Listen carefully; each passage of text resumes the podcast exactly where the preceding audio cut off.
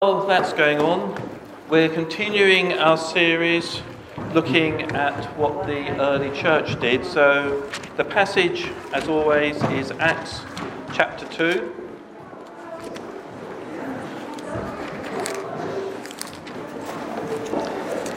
If I can find it, Acts chapter uh, 2 and verse 42. Now, as you might have noticed each week we're reading the same passage and then we're just picking up on a different phrase uh, from the passage. I'm reading from the ESV version, which I think we'll, you'll find comes up behind, but uh, do follow it in your own Bible as well. And they devoted themselves to the apostles' teaching and the fellowship, to the breaking of bread and the prayers. And awe came upon every soul, and many wonders and signs were being done through the apostles. And all who believed were together, had all things in common.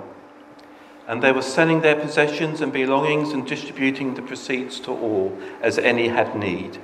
And day by day, attending the temple together and breaking bread in their homes, they received their food with glad and generous hearts, praising God and having favour with all the people. And the Lord added to their number day by day those who were being saved.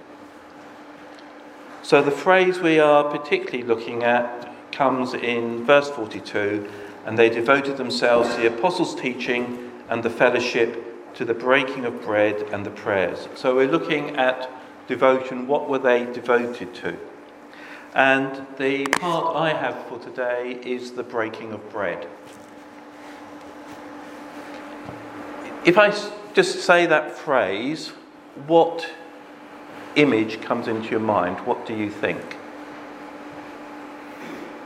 Because I can certainly guarantee whatever you would think would be different from what the people here thought.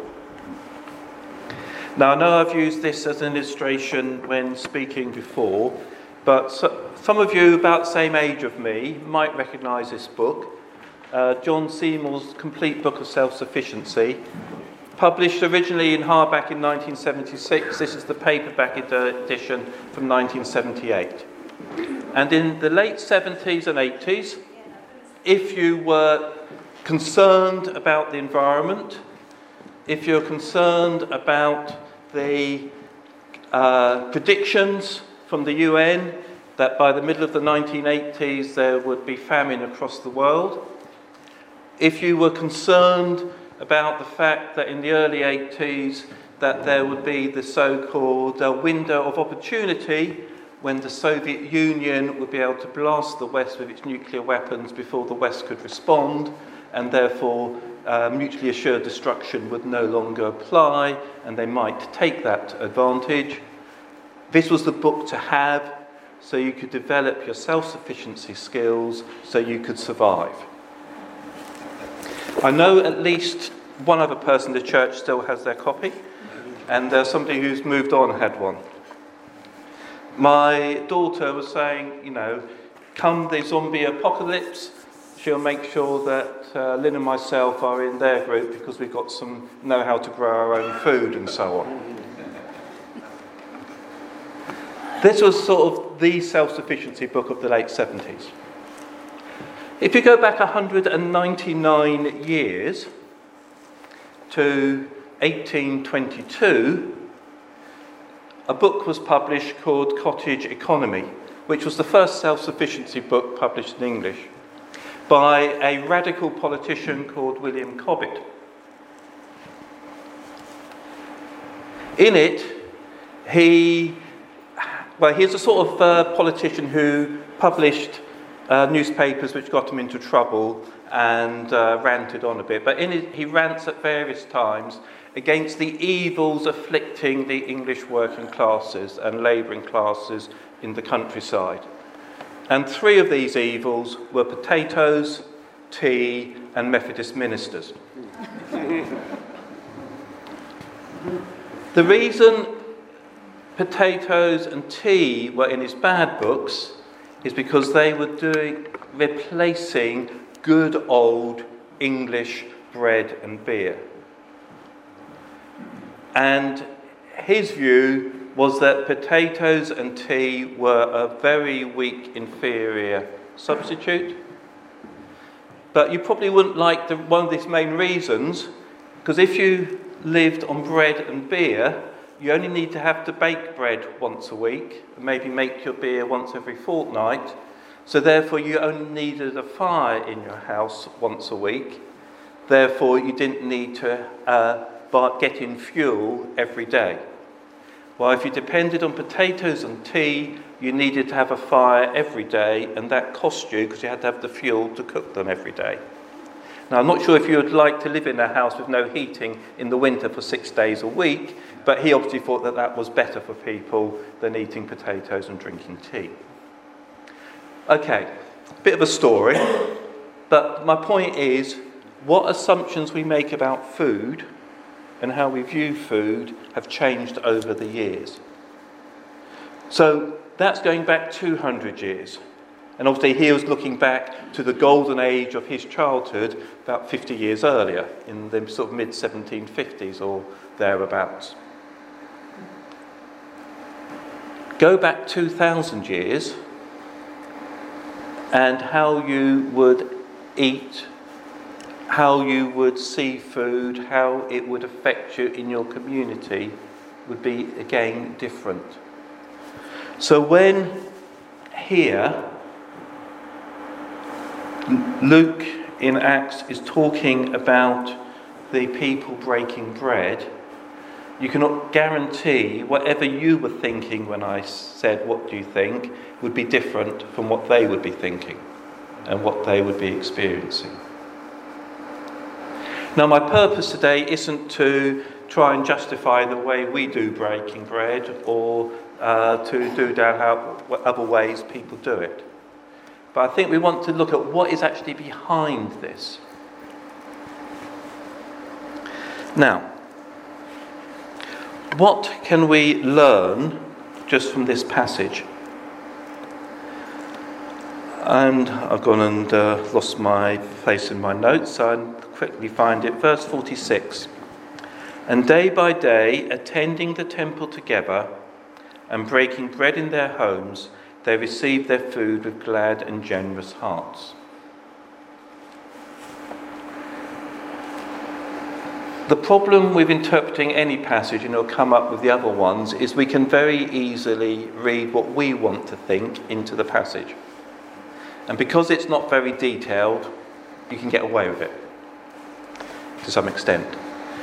But what it would seem here is breaking of bread is separate from going to the temple to worship. Now, from what we had earlier, when they had the devoted to the apostles' teaching, that probably took place in one of the courtyards or whatever of the temple.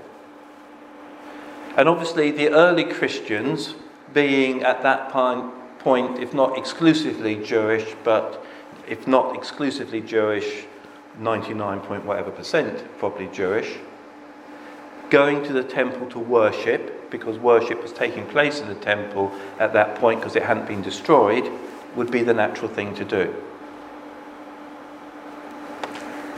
So, although you can't be certain, there seems to be that the breaking of bread is separate from the actual time of worship. And the breaking of bread, much more, is reflected in that they receive their food with glad and generous hearts.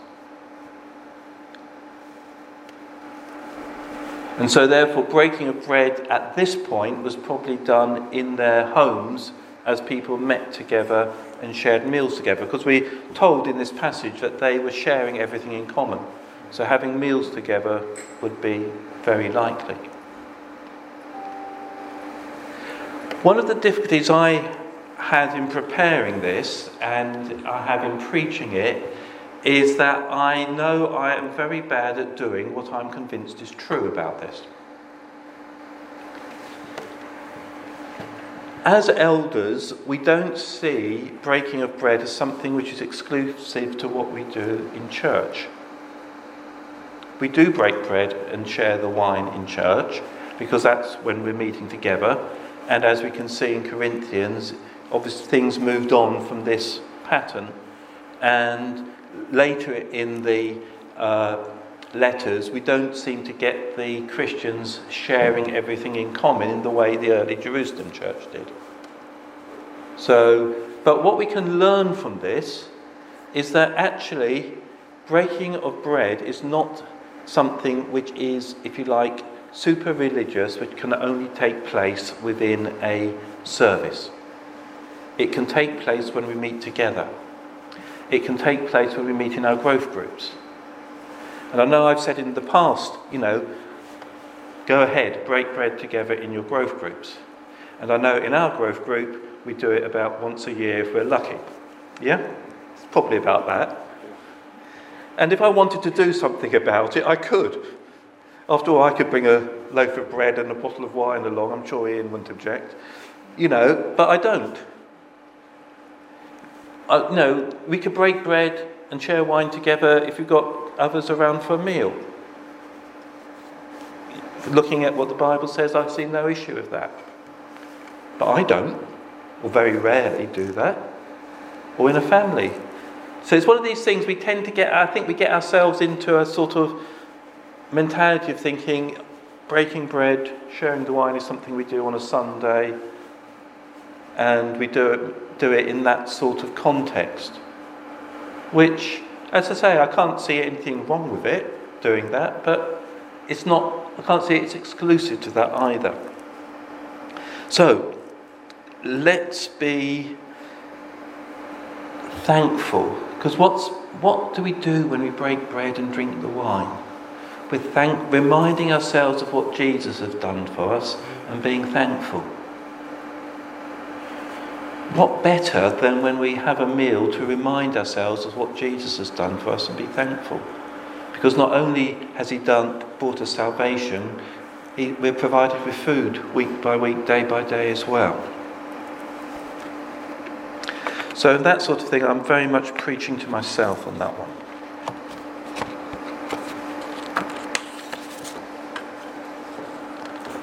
Because if we go back to when Jesus broke bread and drank the wine, he wasn't doing anything different.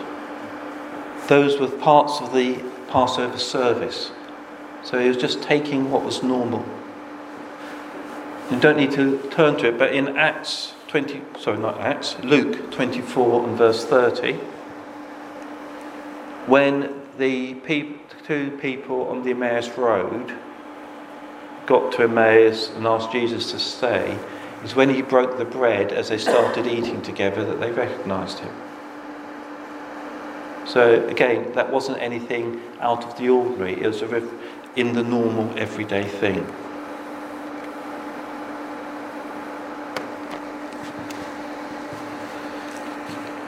Another thing we need to remember is that in the days of the early church, unless you were very wealthy, you lived in very cramped conditions.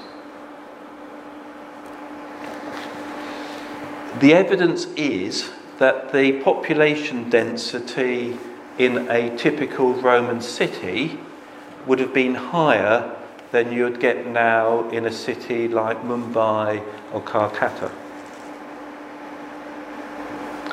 You think about the most densely populated places in the world now, you'd probably have to go higher than that to get a Roman city.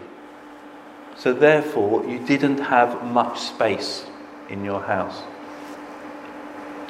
So, if you're meeting together and you're getting a large number of people together, you would have to do it in the house of a wealthier person who's got the bigger space.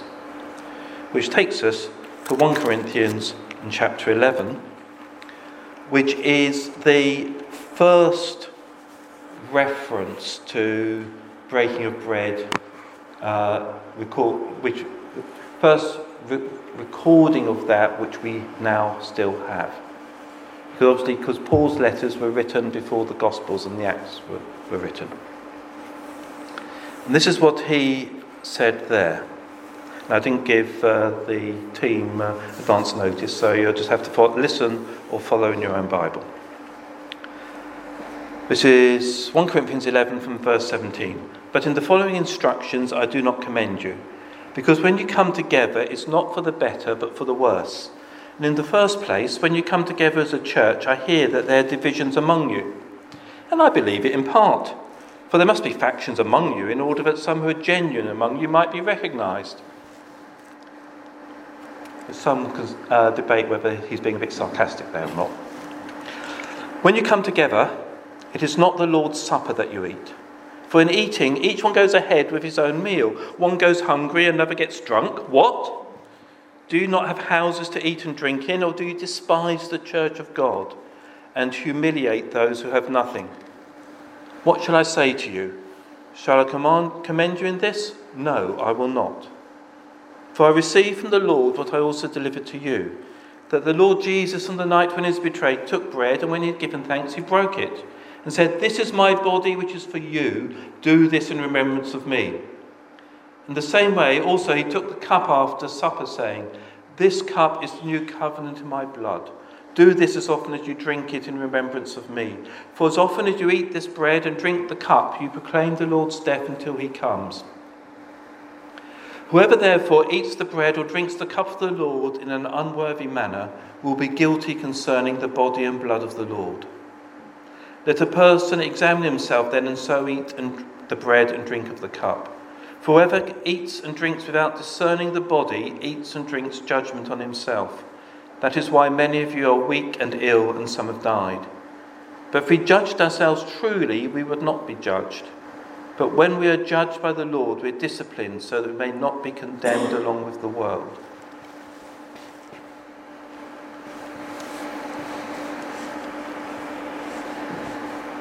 Up in the church office, we've got a book where an American Presbyterian has, sort of taking Paul's letters, tried to imagine what life in the early Corinthian church would be like. And when it comes to describing the Lord's Supper, it sounds about what you'd expect an American Presbyterian to think the Lord's Supper would have been like in some way. But that's natural, we always put our own expectations in. But if you take a Roman wealthy household. And if you want to know what it looks like, you can go to Lullingstone, just near the M25 M20 junction, where there's a Roman villa which is being excavated. Seems to be evidence that the people who lived there were Christians, so it's quite interesting. Although they've obviously only got the floor plan uh, there now. But what you would have had, you would have had as a sort of smallish area where the family ate and where you had guests. You'd have then had a wider area around it where you might have had other visitors who were less important. From what we know from the uh, records of the Roman time, very often the family and the honoured guests would be given much better food than the rest. And therefore, seeing most of us tend to behave when uh, the way we behave normally, if you like, outside a Christian context, it's quite possible that in the early church people did that because that's what was, everybody did, that was what was normal. Or, as in this context, as Paul's writing, you brought your own food along and ate it, and ate together. Whichever it was, we don't really know. But obviously, what is happening is some people are getting a lot more than the others. Could be just that those who were wealthier and not having to work 12 hours a day for their living got there earlier and scoffed all the good food before the people who got there after work turned up. Who knows? But there's a problem. And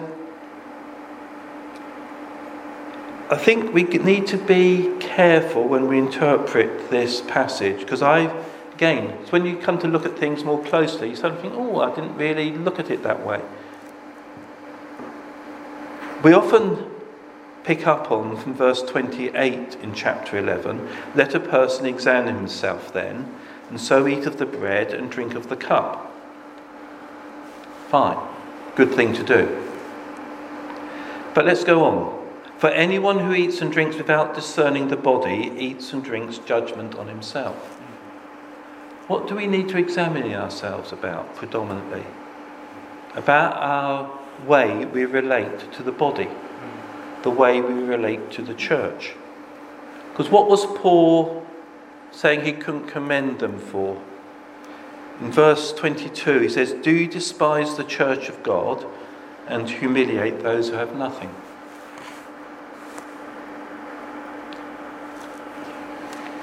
So, one of the, I think the most important things as we come and break bread together, it's important because it's something we do together and it's something we do the same together. It's something where we don't discriminate between one group of people and another.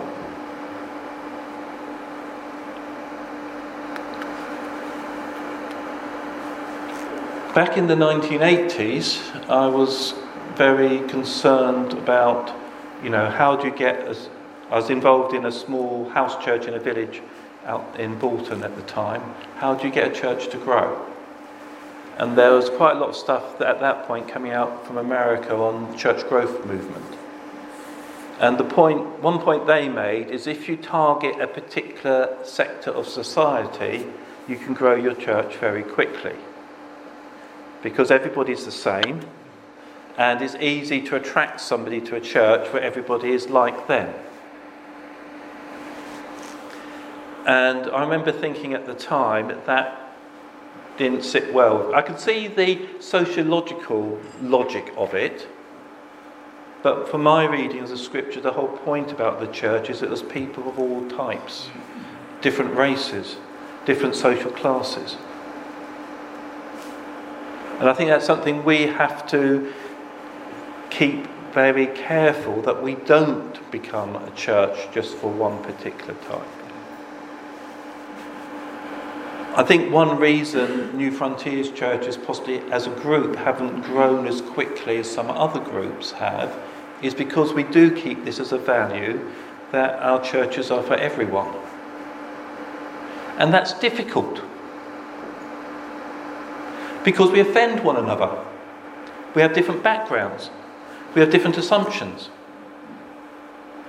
But if we're going to be in a church together, and if we're going to reflect what God's called us to be, we've got to be prepared to be offended by people whose backgrounds are different.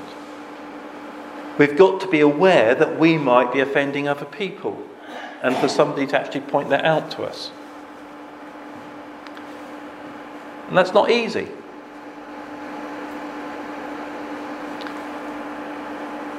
In the early 80s, Lynn and myself went out to Kenya because I was teaching, uh, had a job teaching in a government school there.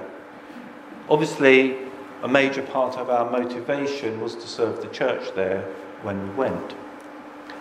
And in the end, I ended up having quite a bit of responsibility for the church service on a Sunday in the school because the vast majority of the pupils were boarders. And I didn't organise the services, that was done by some of the students, but it was often quite possible that the person they had invited to preach uh, didn't turn up, uh, possibly because they couldn't get transport to get there or whatever.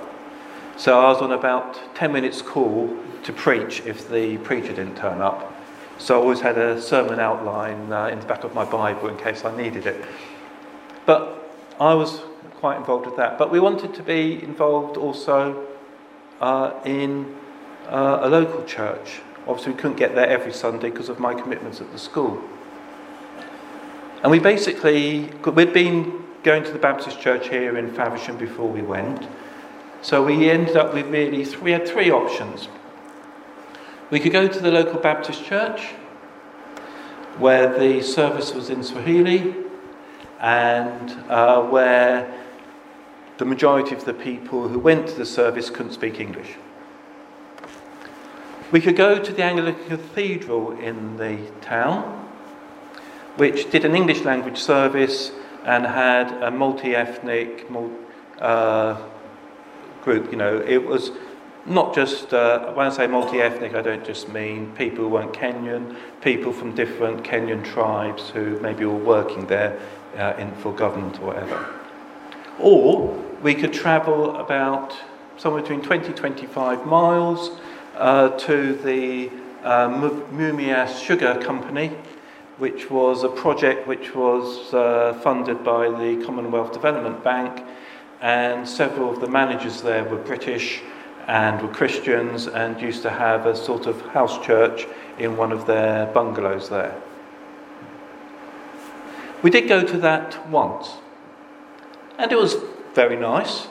They had a swimming pool uh, in the uh, club, uh, the managers' club, and uh, we got given, there's, there's some Sikhs having a meal there as well, and we got given some of their food. It was a very nice thing.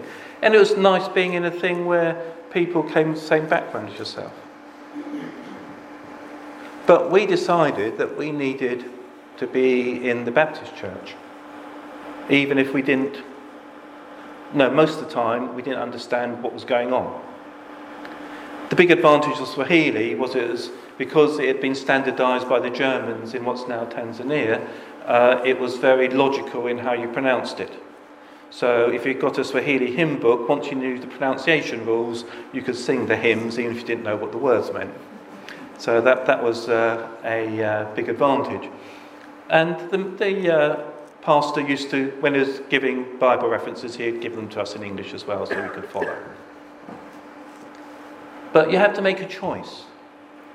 Do you go for the easy option or do you go for something which is a bit more difficult? And God will challenge us and make us, we have to face up to things.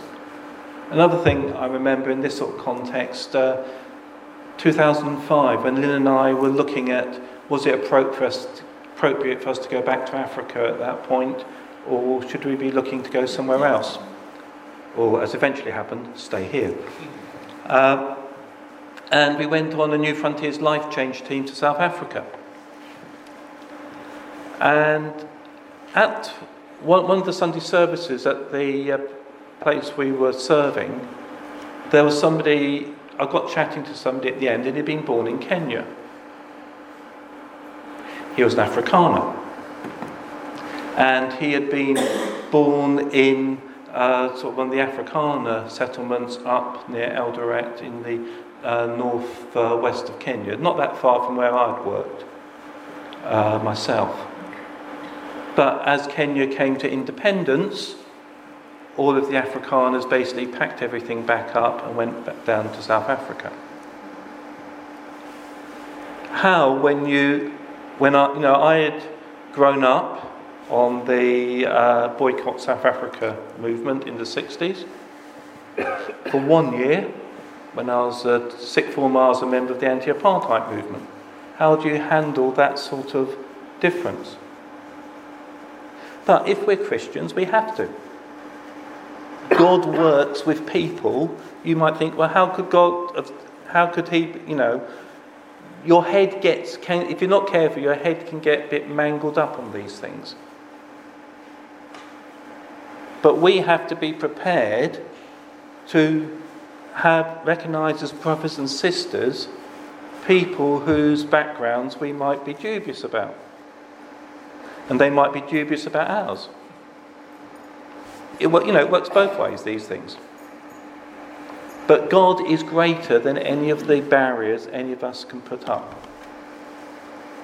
But we need to be aware of that and we need to be willing to work through those issues. So that we can all worship together. So, as I come to an end, let's, I think, always remember to be thankful for what God's given us, for what Jesus has done for us. Let's always do our utmost to make sure we do not bring any barriers between ourselves and other people in the church.